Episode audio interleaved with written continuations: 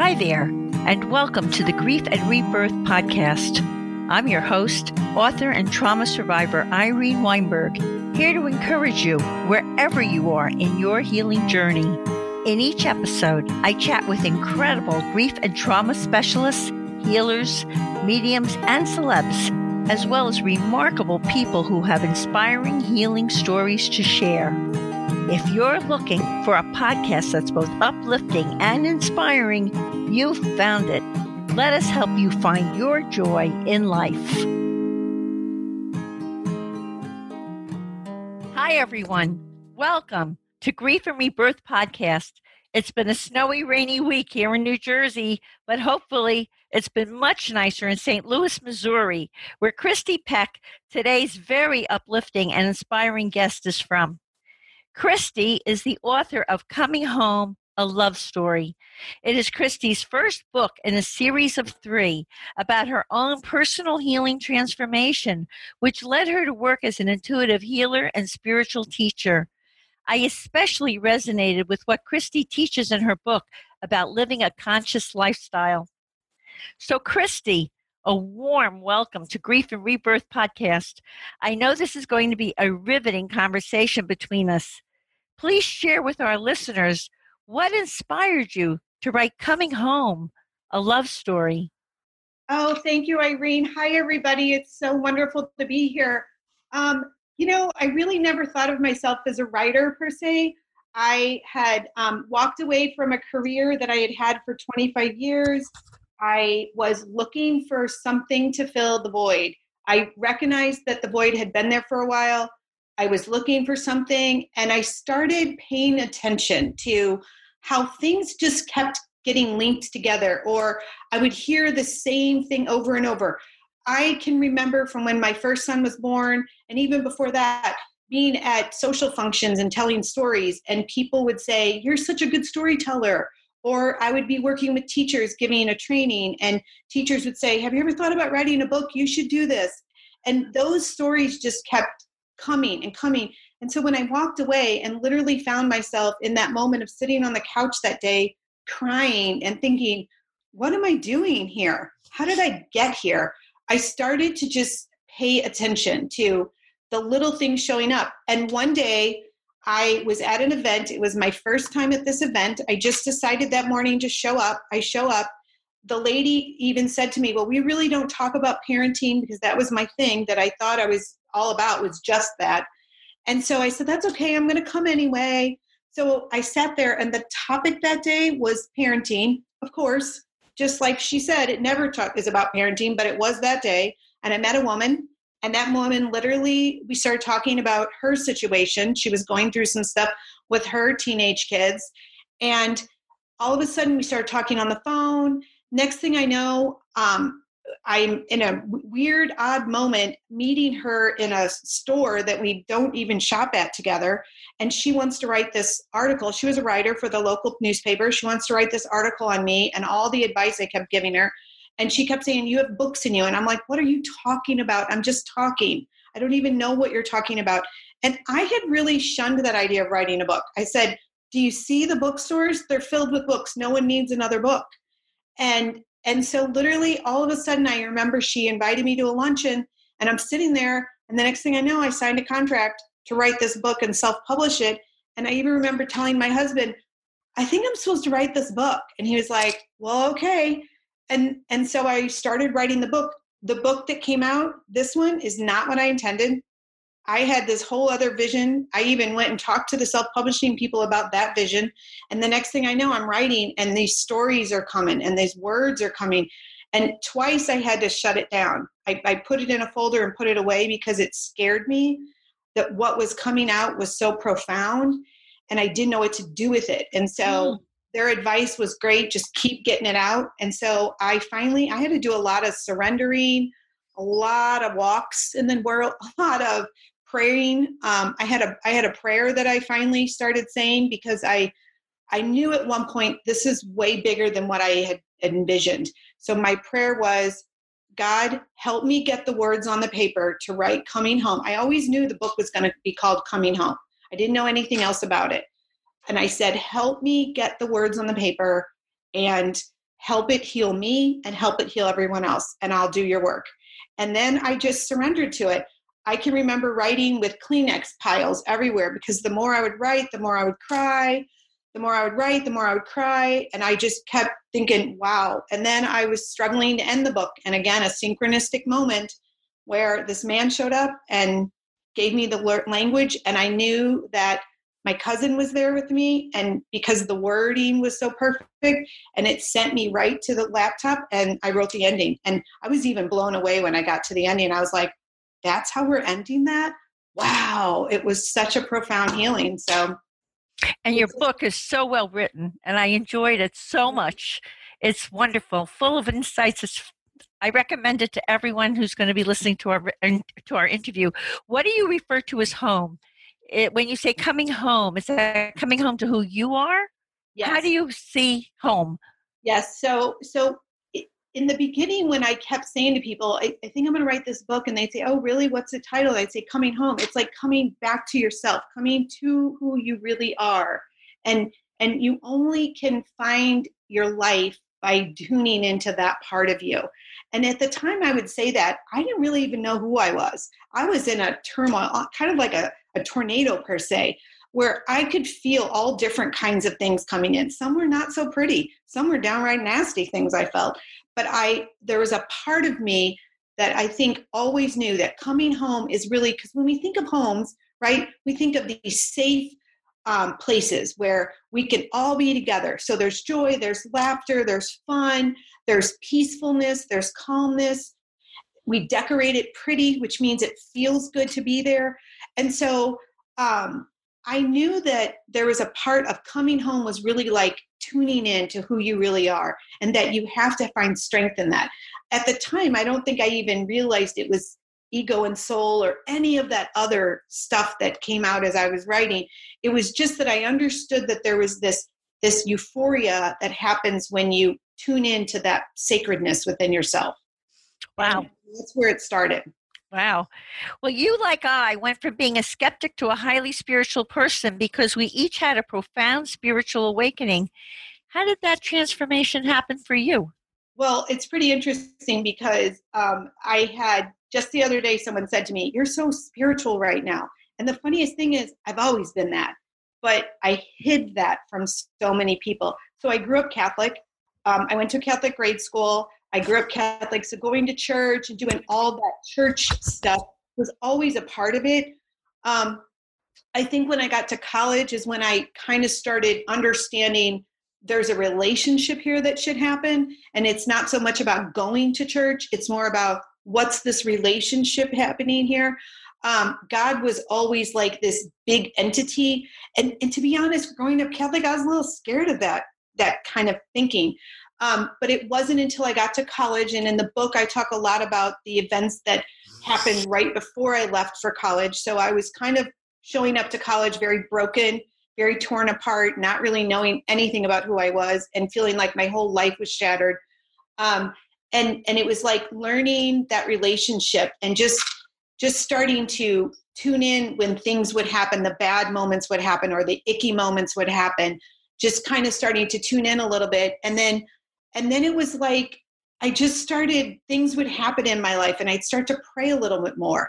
And the more I would pray, the more I would kind of get, oh, feel better about things and feel that sense of, okay, I understood that when I talk this way to who, whoever this God is, that, mm. that there's this calm feeling that comes over me, a peaceful feeling. Okay, I started to see that little synchronicity. And so I do that more. And really, it was when I became a mom, I mean, the whole thing of mom thing just kind of freaked me out because again, when I had my first son, it triggered it triggered that feeling I had from my own experience with my own father and my my upbringing. And so I prayed a lot. I just kept praying and I kept offering things up and I kept just saying, I don't know what I'm doing here, but you're going to need to help me right here and this is a little overwhelming and then and then as things kept happening, I just kept getting closer and closer and literally i think i understood the whole idea of spiritual spirituality was when i was i sat there that day and heard you need to walk away from your career and i thought what like this is who i am how are you asking me to walk away from who i am what are you talking about? And there was like this inner battle that went on. And and the next thing I know, it's like I'm starting to unfold these opportunities where I'm hearing about God being more like the universe and things right. like bigger, bigger, higher consciousness, and all this language that kept coming in. And I would just sit with it and I just kept opening and opening and opening and opening and opening to it. And the more I opened to it, the more I started resonating and really tuning into who I was. So it was like this combination of getting stronger in who I was and then just learning that surrender had the answers for what I needed at the time and that there was this part of me being human and part of me being the soul that just needed this higher power, this bigger um, conscious feeling that had to be a part of everything. And so i i surrendered to it and said okay i give it i give it up to you. And really it makes me more happy it makes me more joyful and it's a lot of fun it, it is a lot of fun and you meet amazing people you meet amazing, amazing people yes yes positive people who are working through their stuff Yes, just own your shit. That's my little phrase. right. And get rid of that. Why do you have to suffer and sit in your swamp? Yes. We all have it. We're all we all got shitty things. Just own it and let's move on. That's right. really our mantra in our house. Own your shit and let's move on. Let's move on. Um, let me ask you this. How did you get that message? Because I got a message also, as you know, that came into my head after the accident when it said uh, you know, you have to move on um, and all that. Was it a voice? Was it a strong thought in a meditation? How did that appear to you? You know, it's come a lot of different ways, honestly. Um, I, I would say probably the one, well, there are a couple things that stand out. So I'll, I'll go through those. The first one was um, you know, I prided myself on being like this spectacular mom. Not that I thought I was perfect by any means, because I have so I'm like I always joke that I'm going to be up for the like failure of the year award because like I have more failures than than successes. But I always felt I was grounded in seeing my kids for who they were and working through my own stuff and separating it out. And so when my older son was in middle school. And you know those middle school years are awful for our teenagers and for us as parents. And it was in that moment that i and i write about this this experience in the book where i'm literally torn. And i mean i would show up to functions crying. People to this day will say i remember you back then. You were so sad. And i was. I just was like what is going on? My family is breaking apart. My husband was angry at the time because my older son was just in this awful spot and the kids were all i had four of them and they were all it and it was just tough. And i remember out walk i just loved my walks out in nature. I would just take these walks i put music in it would it would take me away into another place. And i'm literally on this walk and i stumble upon something on the ground and it was in the shape of a heart.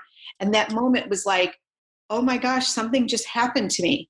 Like i get that here I am, and here's this moment, and I believed in that heart. Well, then I started seeing them more and more and more. I mean, I would be walking in Chicago with my kids, and I'd look down at the ground and I'd see a gum wrapper folded up in the shape of a heart. Wow. So I literally was like, oh my gosh, I was in New York City with my second son on a trip, and we're walking in this tunnel, and I look over, and on the wall was this chart that was painted. And I just kept finding them. And one time I was sitting at the pool and I was mad at all four of my kids. They were all icky at the time, like we all are.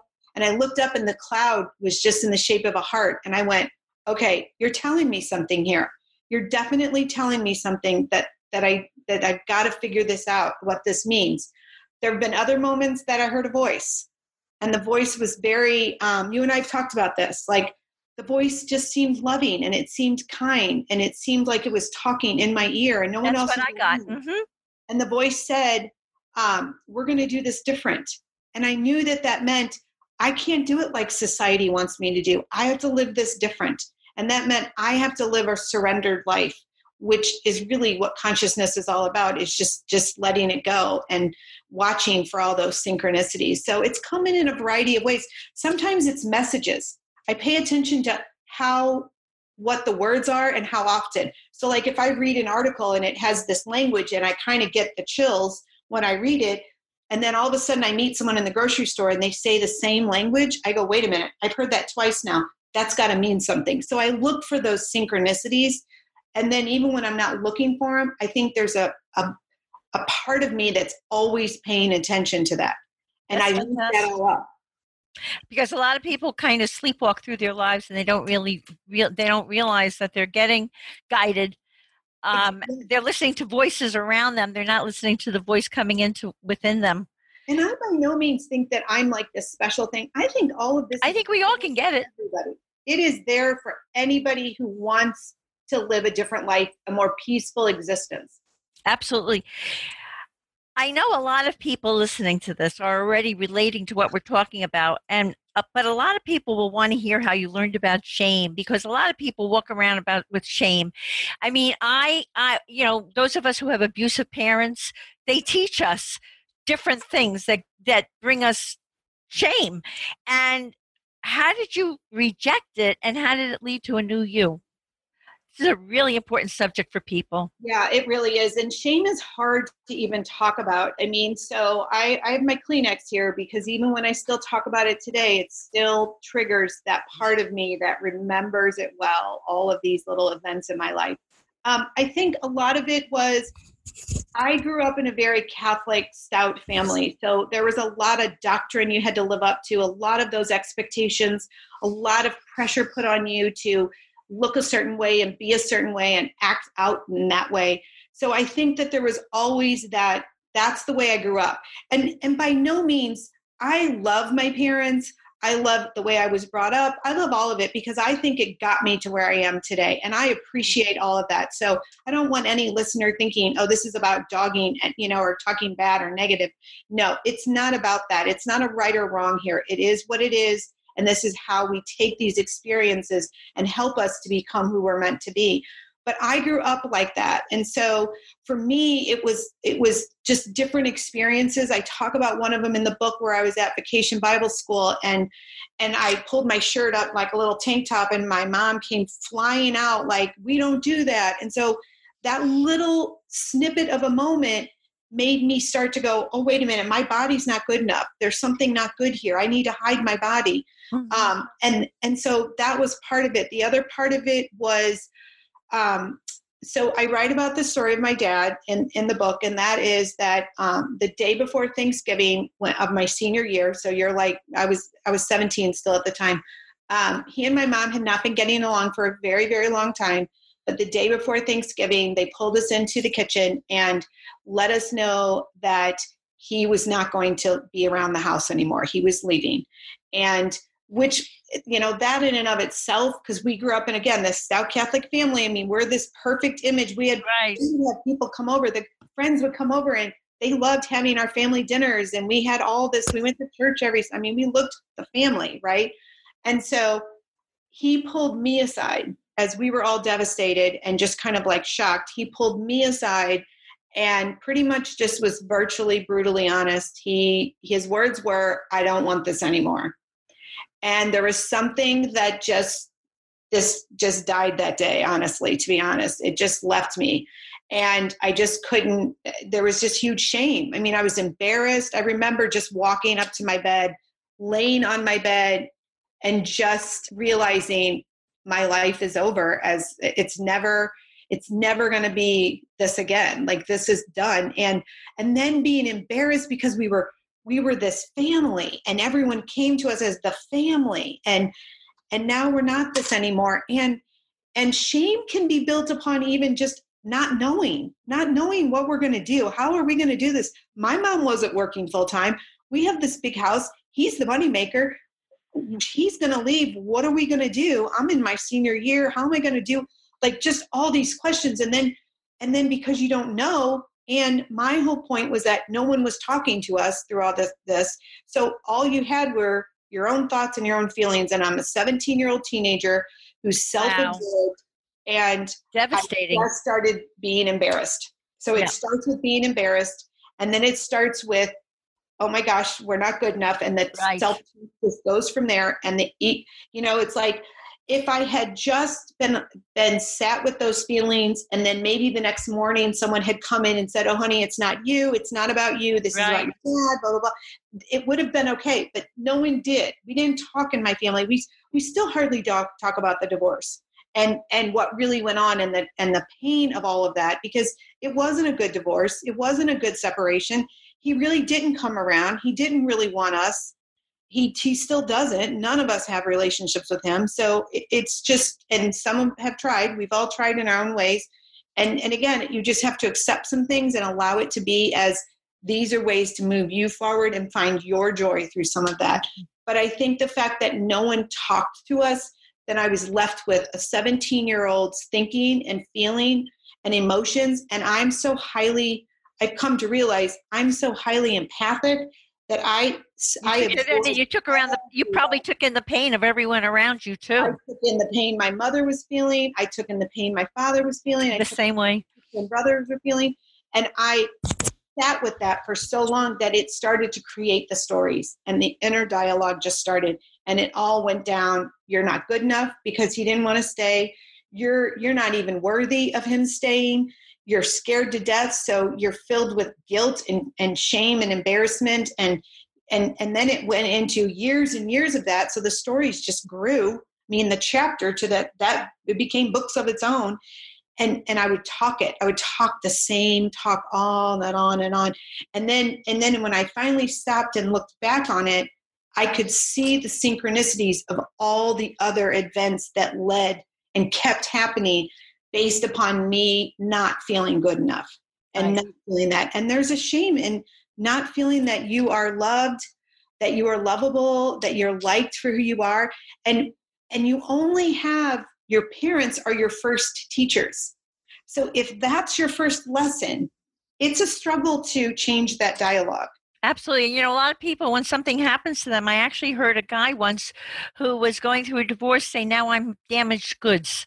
Instead of. Instead of saying, wait a minute, maybe what's happened to me is this other person's issues that were displaced onto me, and mm-hmm. I'm still okay. And maybe these are lessons to figure out they that's the shame. They right away take it that it had something to do with them.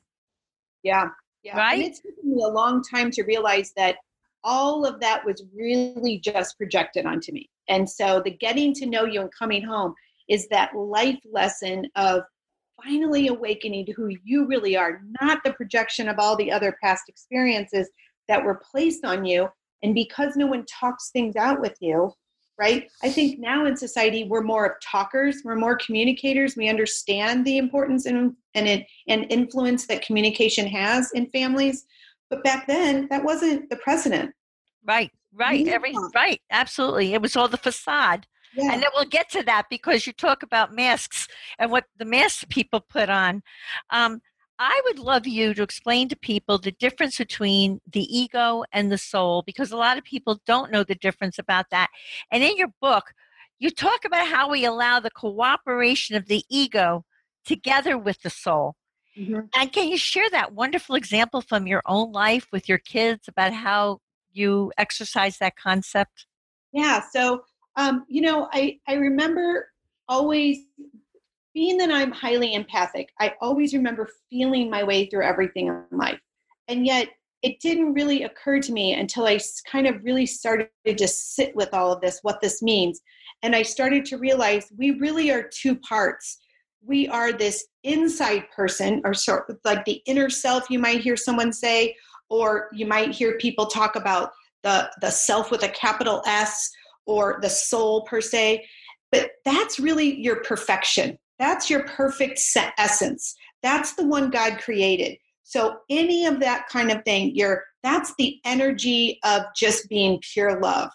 And right. it is only that. It will never be anything else. So any any emotion or feeling related to love in that way. So joy, peace, calm, positivity, any of that is that inner part of you. The per and that can never change. So no matter my dad leaving or my mom not happy with something or I lose my job or my husband leaves or my kids act up, none of that doesn't change. That inner part of who you are does not ever change. It is always there. But there's an outer part of you, and that's that physical human part of you. And it took me a long time to realize that that was my ego and it wasn't until I really started delving into like A Course in Miracles and reading about true, like surrender, um, um, and understanding what all that was. So I was living all this without really having the the deep understanding of it. When I put the two together, what I started realizing was, wow, there really is this two parts of me. Like I am this spiritual person where everything is perfect and blue blue skies and green lawns and birds singing and everything just works out but i'm also this physical human which is the ego voice and and what i realized was all along i had been living in this ego but when i finally started to awaken and realize this soulful part of me which is coming home right I can't be mad at that ego. But in essence, I was taught that the ego is a bad thing. And I don't believe it is. I believe that the ego safeguarded me. And that day when I laid on my bed in devastation because my dad walked out on us, that ego said, honey, I will take care of you. And this is how we will do it. We will put a barrier around you. We will put masks on you. We will safeguard you. We will harden you up a little so that you can live this life. And, and I believe that part of an awakening is is learning to balance the two so it's literally allowing the soul and the ego to start communicate together. So when i notice sometimes that i'm an ego and i do get that way. I had an, uh, an event the other day or a moment with my one of my kids and i could feel my body. I could feel the physical part of me starting that and that self-talk going oh you're in way over your head you're going to be embarrassed again. He's going to totally do this and he's going to embarrass you and blah, blah, blah, blah. And I could feel the fear. And so I said to my husband, Hey, listen, I'm in, I'm in this ego thing. So you need to handle this because I need to go transfer this. And so literally now I just say, okay, I understand what you're doing. I love you and I appreciate what you're doing here to take care of me. But I got this. I got That's this. Fabulous. And we're going to work this together. and so I just honor the two. And I let it's sort of like letting the dark side and the and the light side work together because honestly that's the real conscious joy of life is the blending of two parts. That's and truly being conscious. yeah absolutely. And so i do a lot of that with my kids. I, re- I recognize when they're they're doing things that trigger me i pay attention to that trigger if my stomach starts hurting if my back starts hurting if i get a headache if i if i watch the language just the other day i have a 13 year old daughter. So just the other day she and i were kind of doing that battle. Oh yeah. And i could see i could hear myself that i was just in in the in the human part of me and i knew it.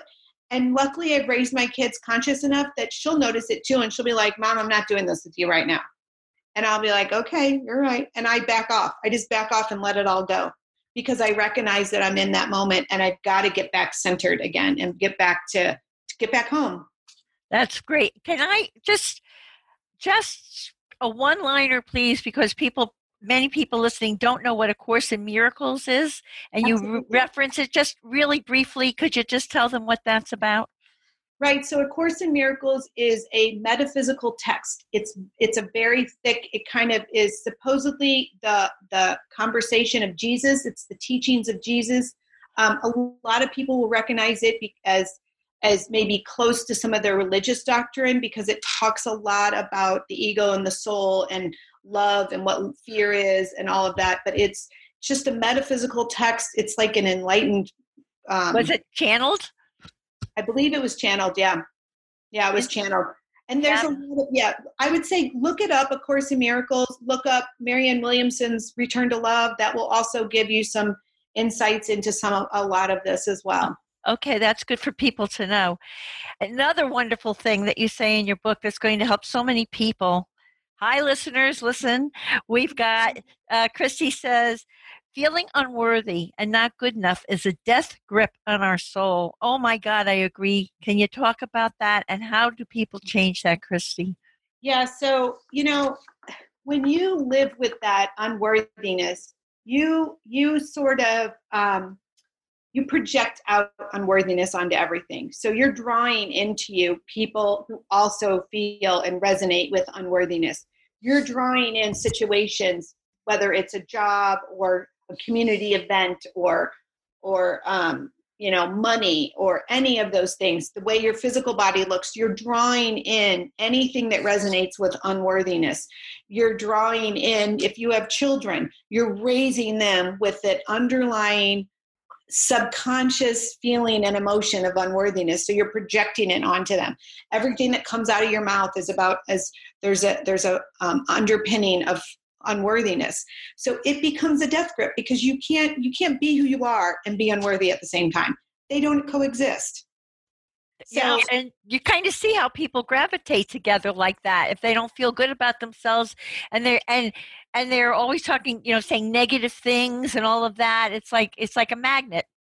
Exactly. And when you when you operate solely in that ego you really are not growing you're not thriving you're you're just basically surviving and so in order for us to really grow into and our life living life should be all about growing and changing. We should not be the same people we are two minutes ago. We should be ever evolving because that's in the, in the way our species has developed from the beginning of time. We are an ever evolving species. So we are either growing or we are not living. And there are, I believe, a lot of us out there because I was at that point where I was just going through the motions because I was so in that ego space and safeguarding all the hurt. I didn't want hurt and pain to come to me or anyone else. And so I lived that tightly wound, almost like in the in the bud, like of, of a flower before it mm-hmm. opens. You're just so tightly wound in, in that. And and so when you're like that, you're not growing, you're not evolving you're you're you're not even changing to anything. You're just kind of stuck in your stuck in your pain. You're stuck in your pain and you're living your pain stories.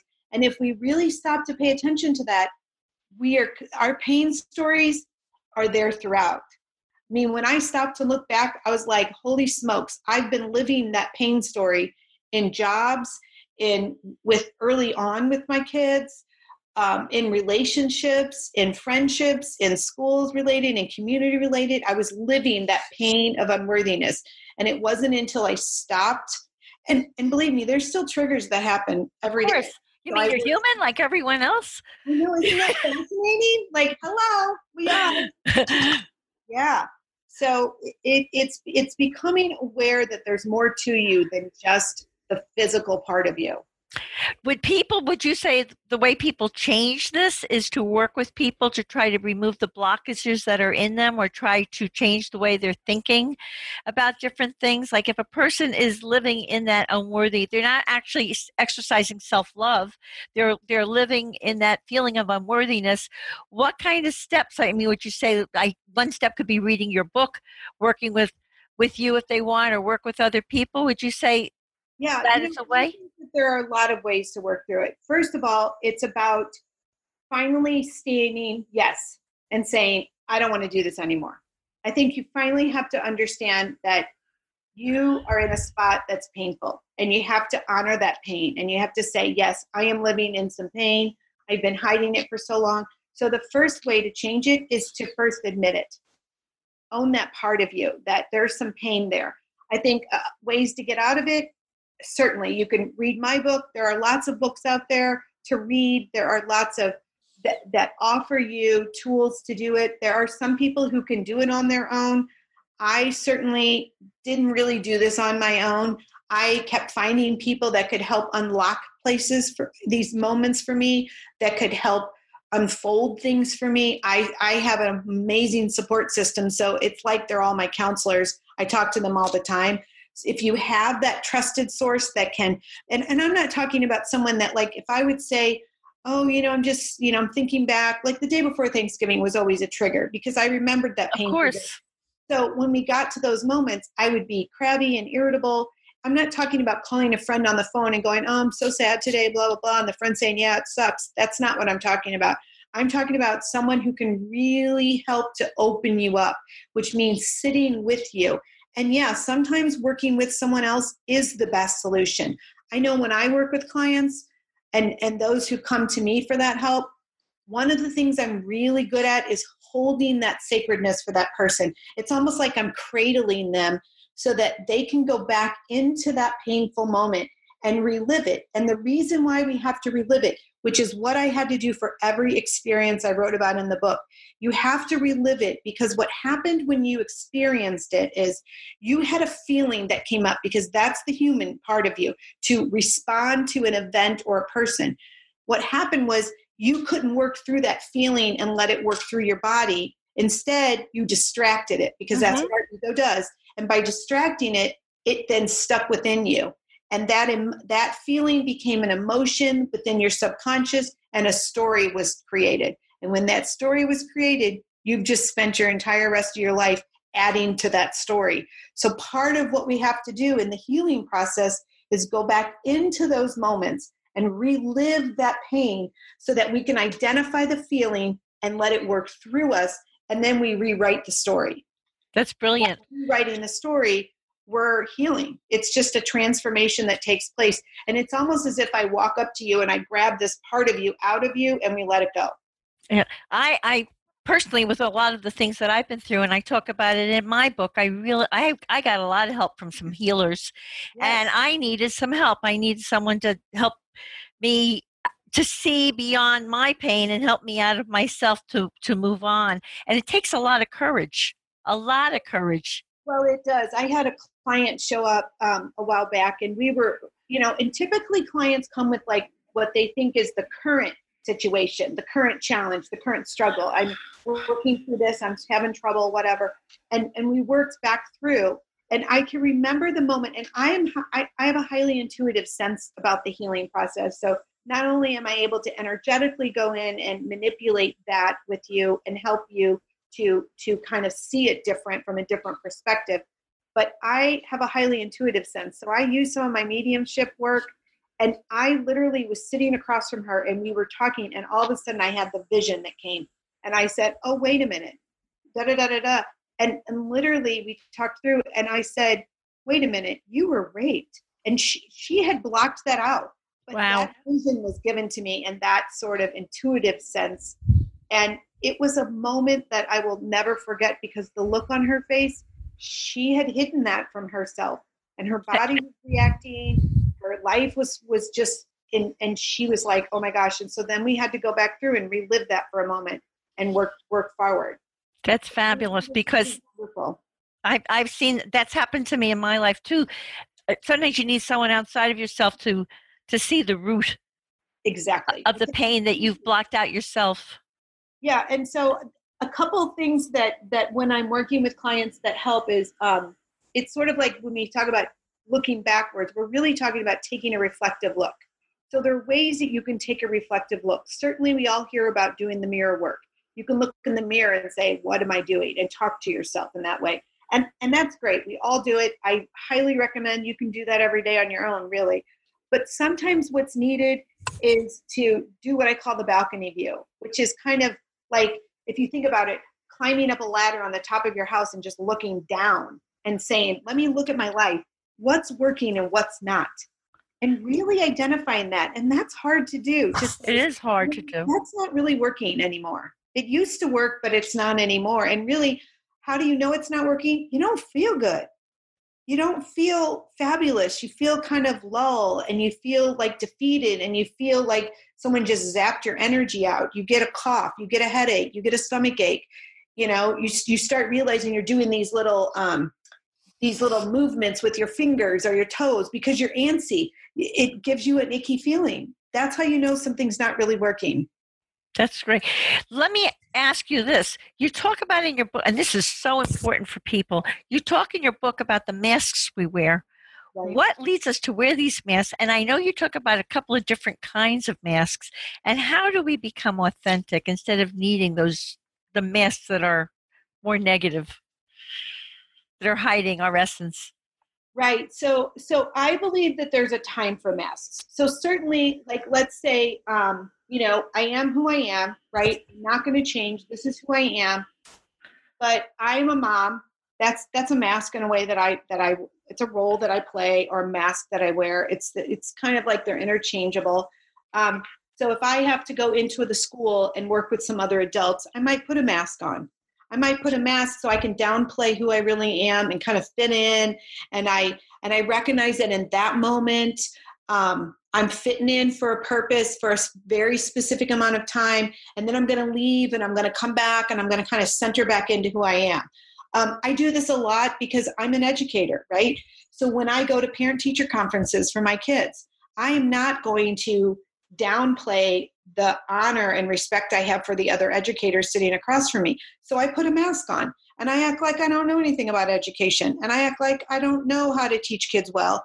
And I listen to them and I, I respect everything they say and we work with that. So that's a mask and we, we have to put those on every once in a while. The other kind of mask though that we wear that that is very detrimental is when we put on these masks by way of clothes that we wear to fit in, um, actions that we do to fit in, uh, behaviors that we take part in to fit in. And that is, I don't really know who I am, and I'm really not even sure I'm paying attention to anything. I'm just wanting to fit in. And, and I did that. Yeah. I don't I don't judge that because I did that. I bought clothes and tried to fit in. Right. I tried to fit in with groups and be I talked their talk. And I and, and here's an example. Um, I was with a group that oh my gosh, it was all about like you had to eat organic and healthy and you couldn't have gluten and you couldn't have this and you couldn't have this. And so I went in that world, but there was something that didn't feel right all the time. I'm like, well, you know what? Like every once in a while, I want to go have ice cream with my kids. And every once in a while, I want a good cocktail. I mean, I want a good cocktail or a good glass of wine. I don't want to be like, no, no drinking, no this. So that was a mask I was putting on to fit into that world and trying really hard and then I would come home and it didn't work here. And I started to realize, okay, uh, this is not really me. I need to just be me. And that is, I'm going to eat healthy for me. And so it's realizing it's paying attention to really who you really are and then and then honoring those particular moments. Sometimes we wear masks and sometimes we don't, but the detrimental ones are the ones that cause us to not belong to ourselves. Would you say those masks that cause us to not belong to ourselves is giving too much power to others instead of listening to our own authentic voices of who I we are? I think it's giving too much power to the expectation of who we need to be or should be right. instead of giving power to just who we are. Right, right. That's great. Um, and you also teach that life is our greatest educator, that it teaches us each to love. How do you define love? And please explain this concept. Yeah, so there's a quote in A Course in Miracles uh, that I, first of all, I've always thought that I was a teacher. I mean, I can remember being little and creating worksheets, and oh, I was the teacher, and you are the students, and I put like little worksheets on my on my floor in my bedroom and pretend I had students. So it was part of me. I just think that that that we all are teachers in a way if we're willing to accept our roles. Uh, parents are teachers, friends are teachers. So really, when you meet somebody, someone's the teacher and someone's the student. You're you are either one or the other. And I and I love using that. Also comes from A Course in Miracles. But another quote that really has always helped me was um, one that says this: "The holiest of all places on earth is where an ancient hatred becomes a present love." And what I mean by that is, your life is your t- is your classroom everything about your life is your classroom. So when you are driving and someone cuts you off, that is a lesson. What's the lesson? What do I have to learn from that? When you have children and they are teaching you things or they are doing things and it's triggering a fear in you, that is a classroom, it is a lesson. When you get married, your marriage in your household and your neighborhood, that is a classroom. There are lessons there. And so your entire life is about what are you learning? And are you, because again, that's the ever evolving part of our human species and so when when you awaken to that which is nothing more than paying attention when you start to pay attention wow so anytime i am interacting with a movie a person an experience i am literally thinking am i the student or am i the teacher am i learning or am i teaching someone else something and it and you start paying attention to that and you're like wow I totally just got something from this person. But sometimes I'm giving something. Uh, a while back, there was an experience I remember. I I had done something. Someone was sick in our in our community, and I sent them a card and wrote a little blurb and put in an iTunes gift card. So all of a sudden, months later, I'm at the grocery store and I'm talking to the guy in the grocery store, and he was telling me about he has a friend that's sick and he doesn't know what to do. And I said, "Oh, well, you know what? I just send a gift, a card with a gift with an iTunes gift card. This was years and years ago when we really used iTunes gift right. card. And I just give some uh, songs that mean something to me and I write a little note. And he was like, that's a great idea. So I leave, I come back a few weeks later and he grabs me. oh my gosh, do you remember when you gave me that idea? And I didn't. So I had to go, oh, yeah, sure, I do. and, and he was like, that was so meaningful. So that's what I mean by in that moment, I was the teacher, he was the student. Right. And there are other times when I'm talking to my daughter and she wants to what she wanted to watch this show on TV that we didn't let the older boys watch, but she wanted to watch it. So I said, "Well, tell me why you want to watch it." And we're talking, and I said, "Well, what about this?" And she says, "Well, that's your issue, not mine." Wow. Okay, I'm the student and she's the teacher. So right. it's paying attention to which one are you at any given moment. Wow. When I watch a movie and some profound, the two characters on the movie are having this profound conversation, and I'm getting these like I'm getting this little alert feeling. I'm the student, and the movie is the teacher. So you're either one or the other. And sometimes you're seeing something and you're learning from that. This is what I don't want to do. It's teaching you Absolutely about that. Absolutely. So here's another question for you. How does a person renovate his or her inner dialogue to transform their understanding of who they are? Because that's really hard. We're talking about the messages from shame. We're talking about the messages from the inauthentic masks and all of that. Now you say, you know, I could do a little changing, but that's so difficult. How, how do you recommend the person well, can do that? The first thing is the whole transformation process is challenging so I don't want anyone to think that you just you just decide and then the next day you're just this great. There's a lot of hard work that goes on. Um, currently, right now, I'm working on my the second part of the first book. So it's I believe it's a series, and I'm working on the part of the book that literally is living the sacredness. Now I know who I am. I've awakened to that knowing who I am, and now I have to live it every day. And that's really where you get into the meat of and the essence of renovating your inner dialogue. It takes work. It takes yes. work every minute of every day, paying attention to the triggers. So, what triggers me? Um, just the other day, I had a moment where I realized competition was always a trigger and being jealous and i would and i started to sit with it and go why? And i talked to it like i was talking to my ego. Why are you jealous of things? Why are you always in this competition and you feel like you have to be better than someone? And literally what i got out of it which is re-talking myself through it was well you were competitive because you had to compete for attention. Oh okay. You don't have to do that anymore. So now it's almost like taking a piece of paper and rewriting you are safe. You do not have to compete for attention. You are perfect just as you are. You are fun. You are humorous. You are loving. You are kind. And it's retraining that part. So, one is recognizing the triggers and honoring those, not judging. I'm just saying that is a trigger. This is the way it is. And then re- rewriting that language out. And then it's practicing that language and paying attention to those moments. And oh my gosh, am I doing this? And I use this um, example, with a metaphor basically with my clients that when you you get that when you experience a moment where you hear yourself talking through shame or guilt or negativity. So, like one moment I woke up, woke up and I was having an experience where I was like, I couldn't find anything to wear, right? So, my closet filled with clothes, can't, don't like anything. I'm trying things on, I'm throwing them off. I'm like, this is terrible. And I go from just because I can't find the right outfit, I go to, oh my gosh, you're so fat, you're so ugly, nothing really works for you, you don't even look good in this stuff, no one's gonna like you. And then I realize what I'm doing and I go, stop. So I tell myself, stop. And I pretend there's a whiteboard and that all that ick I just I just said is on the whiteboard, and I literally vi- visualize myself cleaning the whiteboard off. That's fabulous, Christy. I love that. And then I just retalk it you know what? And you found the outfit. And you find the outfit because all of a sudden something pops out at you. Right. And, and so again, it's it's sort of retraining. It's like re, um, when I worked in the school system, we did a lot with retraining behavior, and it's the same way. You have to like you have to isolate the targeted behavior, and then you have to rework and come up with what's that good be positive uh, conscious behavior going to look like. What is that self talk that's that's loving and caring? So I have to practice that self talk a lot because I have a lot of shame stories and they've been there for 50 something years.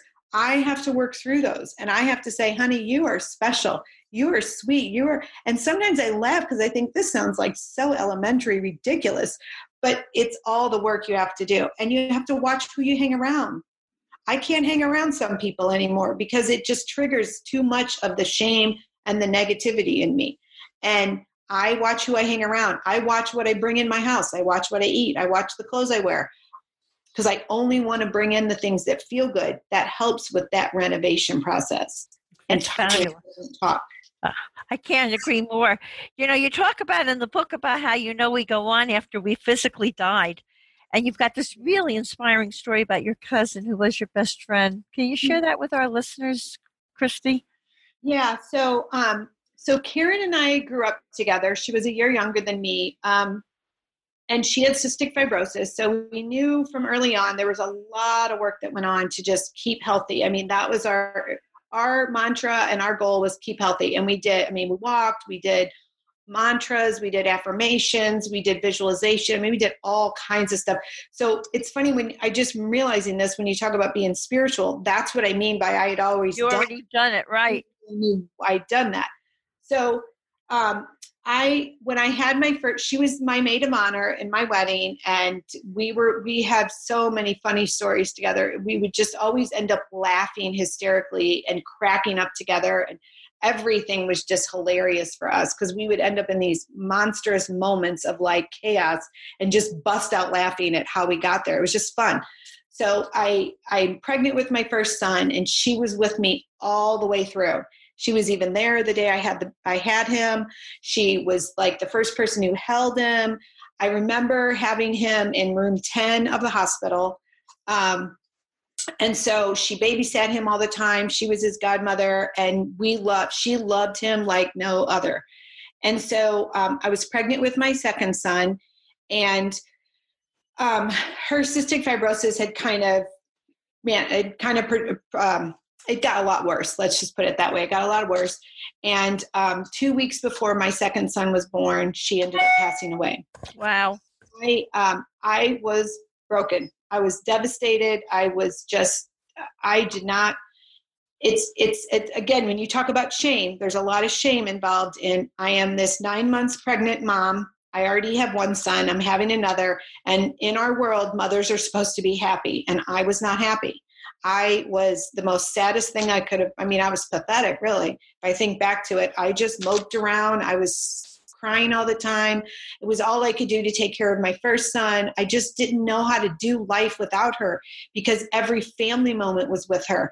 Every all of my time was with her. She was more like a sister than even a best friend, you know. And and so I remember um, right after her funeral, I had this moment where I thought I was having the baby. And so I took my older son to a friend's house and I'm driving to the hospital and I'm mad. Like I'm just pissed off, mad that I have to have this baby and I don't even know what I'm supposed to do. And um, I get there and it was a false alarm, so they send me back home. And I'm and I remember we it was Christmas time, so we were putting up the tree, and I remember talking like, oh, that's funny. You just did that. So I packed that stupid bag so I can go have this freaking baby. And th- that was kind of my wow. self talk back then. I was so, didn't even know how to do all this. And I think I was trying to prevent it from happening. And so then all of a sudden I wake up one morning and I realize, oh my gosh, I'm having this baby. It was just that feeling you know you're having. And so we my husband takes me to the hospital. We're wheeling me into a room because literally he's coming out almost like my water was about to break. So they're wheeling me in, and I just happened to glance up, and it's room 10, mm. same hospital, same room. And I remember, like, and I even get choked up as I'm saying it now. I just remember thinking, wow, like, how can that be? Okay, that's pretty interesting. So I have the baby and and and i mean we're all still devastated and raw in my family two weeks ago she's she's gone and now i'm giving birth. And you talk about the duality of life that is like and again i'm supposed to be this happy euphoria joyful mom. I'm supposed to be loving on my kid. And it's not that i didn't love on him. I mean i gave him everything but there was a part of me that was gone per se and i didn't know how to get that part back. And so i just remember being angry at everyone. But the next morning after having him a nurse walked in and out of the blue, she tells me about Eckhart Tolle's Power of Now. And I remember going, okay. So my mom walks in shortly after, and I'm like, hey, mom, the nurse just talked about this book called Power of Now. And she goes, oh, honey, I have that at home. I'll bring it to you tomorrow. So wow. next day she brings it in. So I start opening it, and it's it's it's all about the present moment and it took me a while to realize that she was sending me those messages and then little synchronicity started happening. My older son was two i believe and we were or three he was three and we were planning him a train birthday party. And we had had the birthday party at this one place and then it just all of a sudden didn't work or something got canceled. So i'm literally the day before the birthday trying to find something and in comes this information about this train place and i call and and it was like it was like the lady answered and her name was karen and I was like, and all of a sudden we got in, and that birthday party was better than the one we had planned. And I started to pay attention of how she was in my life. And she's helping you. And she's helping me. And so now I believe she helped write the ending to the book because I had this experience right i had finished the book except for the last chapter and i didn't know how to end it and so i met this part this guy at a networking event and he said, Who do you want me to introduce you to? And he listed all these people. Well, one of the people was a, a man in, in his young adult life who had cystic fibrosis. So my again, my head goes, Ooh, Ooh. you gotta go meet him. So I say, I want to meet him. So he puts us in touch. We email back and forth. We schedule a time. I go. He had just written a book. So I said to him, we were talking, and he brings up this topic about the present moment and the presence, being in the presence. And I remember sitting there going, okay, that's so funny. He has cystic fibrosis. He's talking to me about being present. That's my signal for her. Anytime that happens, that's a signal. And so I said, well, what advice would you give me? And he says, go all in, go all in. I remember being so like in awe of what he said. I went right home, grabbed my laptop, and wrote the ending. And the ending is all about understanding who you are is going all in. You are just you. So it, it's just yeah, it's a great story, and and I believe that that that gave me the courage to when I walked away from the school system and I started paying more attention. I read another wonderful book by Suzanne Giesemann called Wolf's Message. That opened me up to the whole idea of being heart centered and that there is an afterlife and then i just started having more and more experiences. And now the work that i do as a medium just opens that up even more. And i see the synchronicities that life doesn't just end because our physical body ends. Life just continues. Now are you an experiential medium in addition to being um, a mentor for people and helping them to heal their blockages and all? Do you actually receive messages from deceased loved ones for people Yes, yes. So I can. Do, I, I've done some with, like I've said, some of my clients. I've done that work with them as well. It's part of the healing process that I work with with my clients. But I also am part of a uh, group of six women, and we meet every Monday, and we hold sessions for um, those who You're like developing your skills and developing my skills. We've been doing it for about two years, and oh, I just have the most healing soul rendering life loving moments. And it's been pretty wild to open up to that part of me that that's an, a, a natural organic part of me that has just been developed. It must feel wonderful too because i'm in that same space with you now with all that i'm doing. Yeah, yeah. and everything we've been talking about points to my favorite subject living mm. a conscious lifestyle. Yeah. So i have I have a bunch of things I want to discuss with you, and we're kind of coming to the end of our time, so they're really important for people to hear. First of all, they've been understanding it, but concisely, what is a conscious life? How do you move forward to uh, to optimal health of mind, body, heart, and soul? How does a human be and this is huge if you could just talk to this one alone. How does a human being rise to a more awakened consciousness from bad toxic and negative experiences which is such a condition that so many of us live with? And how do you raise children consciously which you've already given us some, some wonderful examples. So take it away christy. Oh so conscious lifestyle i believe is nothing more than being aware paying attention, paying attention to how everything interacts and interconnects together, and knowing that literally at our soul level, so the essence of who we really are, we are all connected, we are all the same. That at the physical human level, that's where our differences happen. And if we can understand that we are all the same first and that the differences are the other part of us, I believe we can work through anything. And again, it's connection and communication are key factors in any of that. How do we live a conscious lifestyle? One, you have to want to feel good. You have to want to live differently than you're living. You have to want to say, you know what? My life feels heavy. It feels icky. It doesn't feel good. I want to live differently. Um, I'm always feeling like I have to work hard. I laugh now because I think I don't work hard. I get more done watching the Hallmark show than I get done anything else because I don't have to do it all myself. I rely on higher consciousness, which is God, which is the universe, which is Buddha, which is nature, whatever you want to believe it is to be. I rely on that to guide me through um, I'm not pounding the pavement. I'm not working hard. I don't worry about things like I used to. It's really choosing love over fear. And it's and it's really in every moment saying, hold on a minute, am I in fear here or am I really in a love place? And love is just this expansive feeling. It's not like, oh, I love you, let's go get married or let's go on a date or let's kiss. It's really this this it's almost like you're sitting on the ground and the world is just like this big, huge, huge place of just open, expansive possibility. It's never ending. That's the way love feels to me. So it's, I ask myself every minute, am I in love or am I in fear? I so also, ask, go ahead. Yeah, go no, go, I just want to ask you. So, all right, that all sounds really good, but now you're in life and you're, you want to be conscious, but you're surrounded by negative people in your family. They're putting you down in your community, they're putting you down. Sometimes they're mean, sometimes they're hostile, they're doing things, and they're some of them are pretty powerful influences. How do you, if you want to live a conscious state, how do you rise from and deal with those negative influences for your own well being to become more conscious? You know what I'm trying to say? How do you emerge like the phoenix? How do you emerge from that and re- reframe it? Yeah, yeah, that's a great question because I, I feel like a lot of us are there. It takes courage.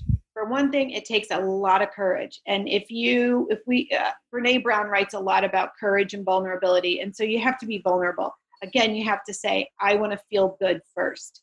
And when I want to feel good first, what's the next thing I need to do? So a couple things have to take place. One, I have to be willing to take the action, which means in any moment I have to say, what am I doing to help me or am I doing something to hurt me?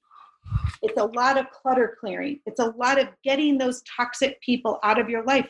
And and here's the, the thing. I don't hang around toxic people.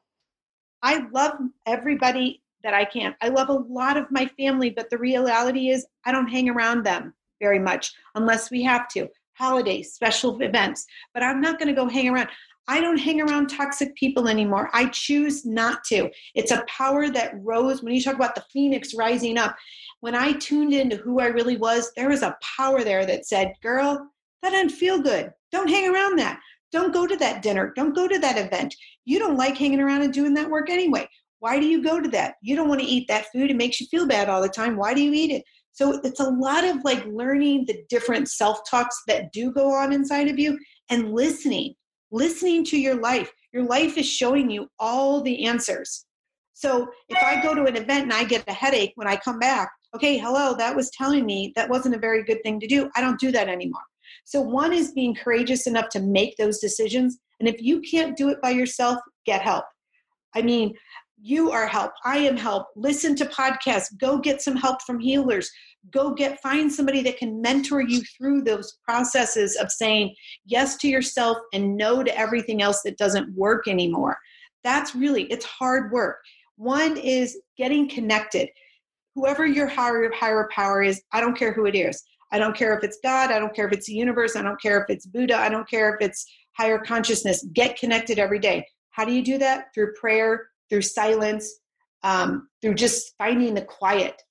Get out of the busyness and find quiet. Put more quote white space in your life. Have more downtime. That's really what's good for everybody. Our bodies were not made for all that on the go busyness.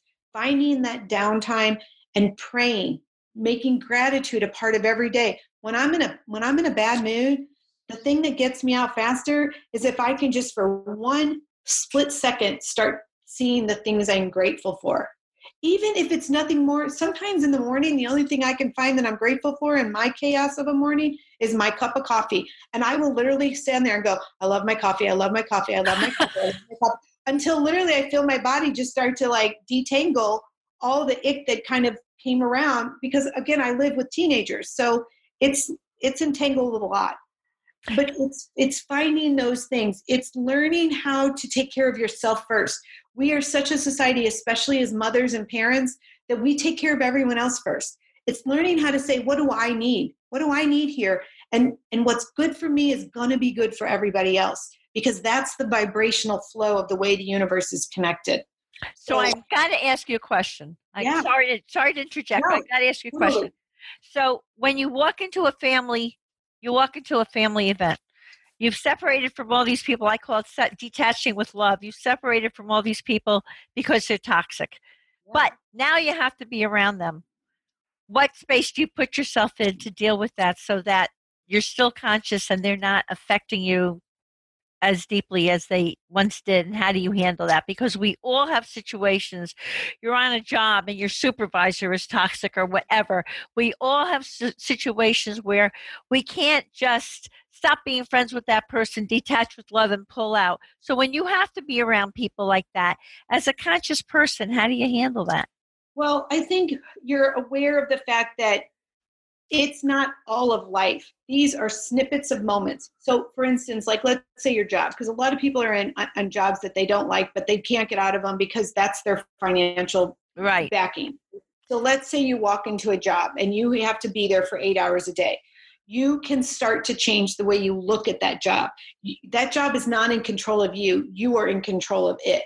So, the one free will that we have is how we see that particular. And the more we become strengthened in our own power of choice, the more we can see. So I can I can hear my boss talking to me, but I can let it bounce off of me. So I teach my clients, let words bounce off of you. They're not who you are. That's just what your boss is saying. And then so a lot of times it's it's praying. I use prayer a lot but prayer is not the formal prayer we think of in religion. It's just more about even help me get through this moment. And then i rely on that that bigger power to kind of guide me through. I see things as snippets of time. This is a two hour block. This is a one hour block. This is an eight hour block. You can get through anything because that's your life is so is so big and expansive. I see it as i walk into situations and i see people separate from me so I almost see like with each of us a bubble around ourselves and we're just kind of interacting, but I can hear someone and let it bounce off of me and not take it on as my story. I can also leave and say, Thank you for that learning experience. I can go into situations that I know are going to be toxic and say, What am I going to get out of this moment? What do I need to learn? Help me learn it. And, and you'll just be amazed at how that will enlighten you to see it totally different. You're not in these people, you are separate from them. That's your physical part, see? And I can learn to see beyond the way someone is acting. That's not really who they are either. So if my outer appearance is not really who I am, then their outer appearance, whether they're being nasty to you, whether they're being mean, whether they're toxic, whether they're judgmental, whether they're egotistical, that's not really who they are either. So I think you have to find ways to limit it.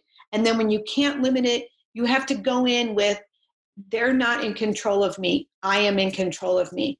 And if I recognize that they did affect me, then I go work through that because there's a lesson there. There's something to be learned that really part of you needs to strengthen and get better about. Right. And, and if, if they're that negative that they're affecting you that much and even if you're separating out from them maybe it's a lesson that you need to make a change in your life and exercise more self-love in some way.